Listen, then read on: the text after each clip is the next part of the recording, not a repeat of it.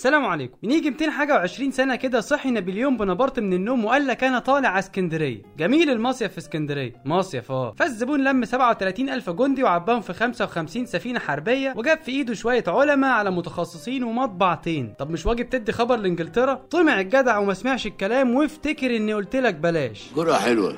جرعة حلوة مفيش كلام. للأسف يوم 1 يوليو سنة 1798 كان نابليون قاعد في اسكندرية وبياكل أحلى أكلة سمك، الراجل خلص الأكل ولم عدة الشاي وطلع على القاهرة اللي ما خدتش في إيده غلوة، حط الدبلة وحط الساعة وحط سجايره والولاعة وابتدى يطلق رجالته والعلماء بتوعه في البلد، نابليون زي ما تقول كده ما كانش بتاع فرهضة، فالراجل جمع متخصصين وها يا جدعان الكلام، أمال لما أحب أخاطب الشعب المصري أكلم مين؟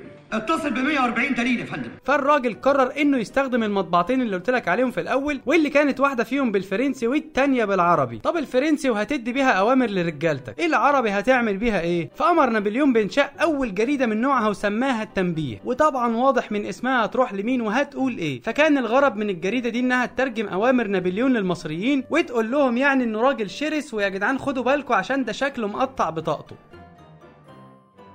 وفي وسط ما نابليون بيصول ويجول في البلاد تقرر إنجلترا إنها ترد على حملة نابليون بمساعدة العثمانيين. وتعوروا في الأسطول بتاعه في ابو قير. لا يا جماعة ده أكيد شيطان ودخل ما بينكم. ريتشارد قلب الأسد ملك إنجلترا وكبير مشجع مانشستر يونايتد. je m'appelle فيليب أغسطس. ابقى ملك إيه؟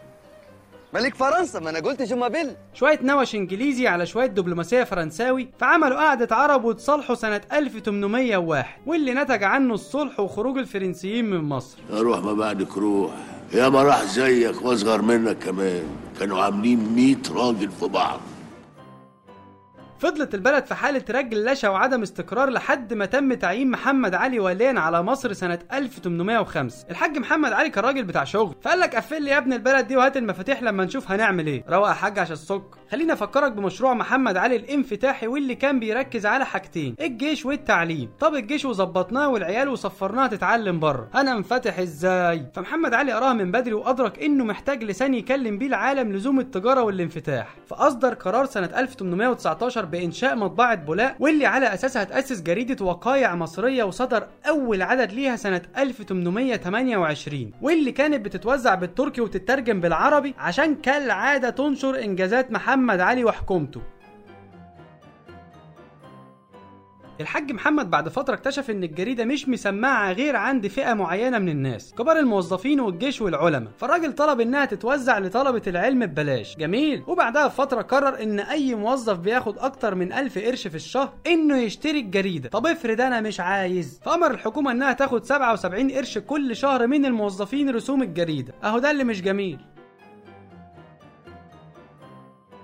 واهتم محمد علي بالجريدة أكتر من اهتمامه بحاجات تانية كتير لدرجة إنه كان بيدي مكافآت توصل ل 100 قرش في الخبر ويقال إنه كان حريص إنه يكافئ الموظفين بالرز والسمنة واللحمة. وكان مدير تحرير القسم التركي هو سامي أفندي أما المسؤول عن القسم العربي فهو شهاب الدين محمد إسماعيل. وفضلت الوقائع تتطور واحدة واحدة وتنشر أخبار المجتمع والجيش لحد ما وصلت للعدد 535 سنة 1833 وجالهم رفاعة الطهطاوي. رفاعة الطهطاوي. فين أيام رفاعة الطهطاوي؟ رفاعة الطهطاوي وقاسم أمين وعلي مبارك وزكي جمعة و...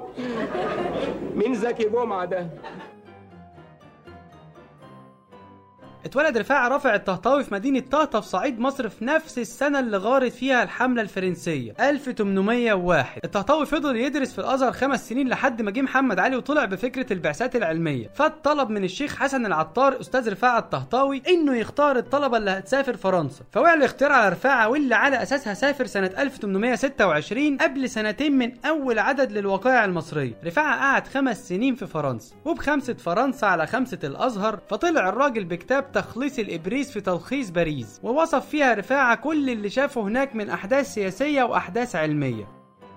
رجع رفاعة القاهرة بعد ما خلص بعثته سنة 1831 واللي على أساسها تعين مترجم في مدرسة الطب. بس رفاعة ما كانش شايف إنه راجع من فرنسا لده بس فاقترح على المسؤولين إنهم يعملوا مدرسة الألسن. وإيه هي مدرسة الألسن بقى يا شيخ رفاعة؟ ببساطة إحنا في المدرسة دي هناخد كل العلوم ونترجمها. وقدر فعلا سنة 1835 إنه يفتح المدرسة. وفيها ترجم التاريخ الغربي والفلسفة والعلم الأوروبي من الفرنسي والإنجليزي والإيطالي والتركي وحتى الفارسي. سنة 1842 اتعين رفاعة الطهطاوي رئيس تحرير الوقائع المصرية. فقرر رفاعة إنه مبدئيا كده يا جدعان اللغة العربية هي اللغة الرسمية للجريدة. وبدأ يطور في شكل ومضمون الجريدة وبدأ كمان فكرة المقال السياسي. أنت متأكد يا شيخ؟ فشغل رفاعة دماغه وبدأ ينتقد أداء السلطة في الوقت ده لحد ما لفت الانتباه وقرر محمد علي بأنه لا ينشر أي مقال دون الرجوع إليه. ودي كانت أول ملامح الرقابة على السلطة الرابعة. الله يرحمك يا طهطاوي. الله يرحمك طهطاوي وفضل الوضع متكهرب من محمد علي باشا لابنه الكبير إبراهيم باشا وجه عباس حلمي الأول من جدة وقال لك أنا عايز مفاتيح البلد. عباس قال لك أنا مش عايز مشاكل وخد قرار بقفل جريدة الوقائع المصرية وقفل كمان مدرسة الألسن ونفى رفاعة الطهطاوي للسودان.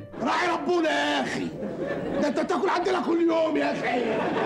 بس الحمد لله ما قعدش كتير في الحكم ومسك مكانه محمد سعيد باشا حكم مصر عشان يرجع في أول قراراته رفاعة الطهطاوي من السودان بعد ثلاث سنين من نفي. وأصدر قرار بإعادة فتح مدرسة الألسن ويقال كمان إنه بدأ في عهده ما يعرف باستقلال الصحافة. وكان أول رئيس تحرير ليها بعد استقلالها هو الشيخ أحمد عبد الرحيم. شاكرين والله حاج سعيد.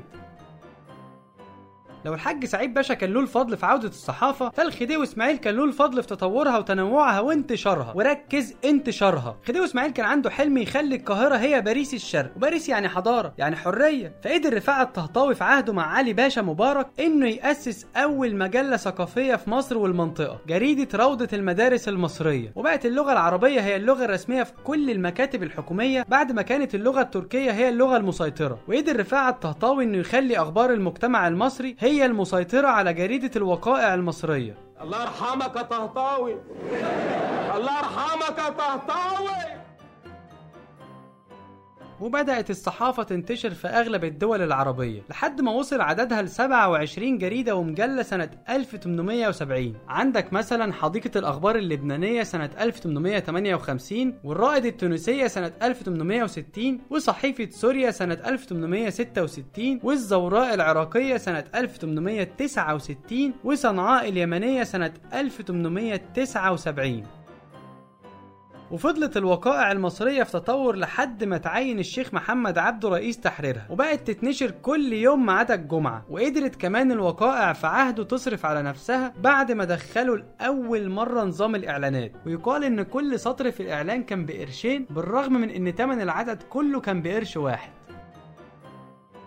أما في سنة 1911 بقت الجريدة تحت سيطرة الحكومة وبقت تتسمى جريدة الحكومة المصرية ودخلوا كمان نظام الاشتراكات مع نظام الإعلان ويقال إن سطر الإعلان كان ب 12 قرش مرة واحدة وفضل وضع الصحافة يتدهور أكتر وأكتر في عهد الملك فؤاد وتحديدا سنة 1924 ورجعت الصحافة تنشر بس المراسيم والأوامر الملكية من غير حتى التعليق أو النقل.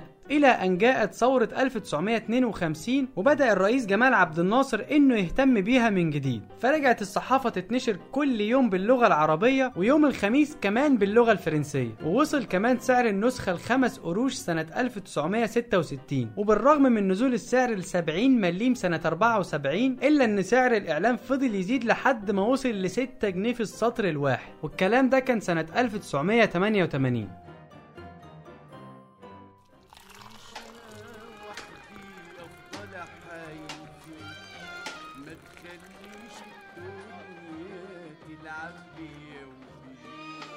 ودي كانت حدوتة أول جريدة مصرية وعربية. وعشان نعرف أكتر عن كواليس الصحافة الأيام دي فإحنا معانا الكاتب والصحفي والأستاذ محمد عبد الرحمن صاحب العشرين سنة صحافة. في العشر سنوات الأخيرة المشهد الصحفي العربي بشكل عام بيعاني من مشكلات.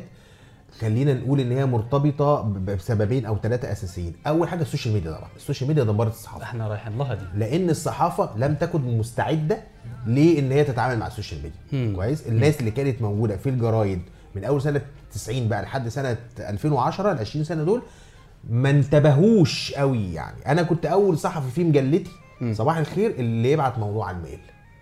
يا كويس؟ وقعدنا فترة عقبال ما بدأ ده يبقى مقبول. وبعدين فطبعا لما فجأة إيه ده؟ بقى في حاجة اسمها الفيسبوك محدش بقى فاهم حاجة. كويس؟ السبب الثاني طبعا التحولات السياسية الكبيرة اللي آه حصلت آخر- حصلت. فأنت قبل كده كان الصحافة طبعا تبع الدولة وكل حاجة في كل الدول العربية. بس كان ما كانش فيه الخلافات السياسية اللي تخلي الصحافة تستخدم كسلاح ضد أحزاب وضد فئات وضد الكلام ده كله. وكان بيقبل بوجود بعض الاختلاف في الوسط الصحفي. ده ده ده ما بقاش موجود. الاثنين دول تزامنوا مع عدم تخريج أجيال جديدة قادرة إن هي تتعامل مع المتغيرات دي. فبقى يعني أنا بالنسبة لي ممكن الصحفي اللي أنا بيفبرك اللي إحنا حكينا عليه من شوية ده يبقى أرحم ألف مرة من اللي قاعد على النت ده وقاعد مستني أي بوست لأي فنان. استنونا في الجزء الثاني من الحلقة. سلام عليكم.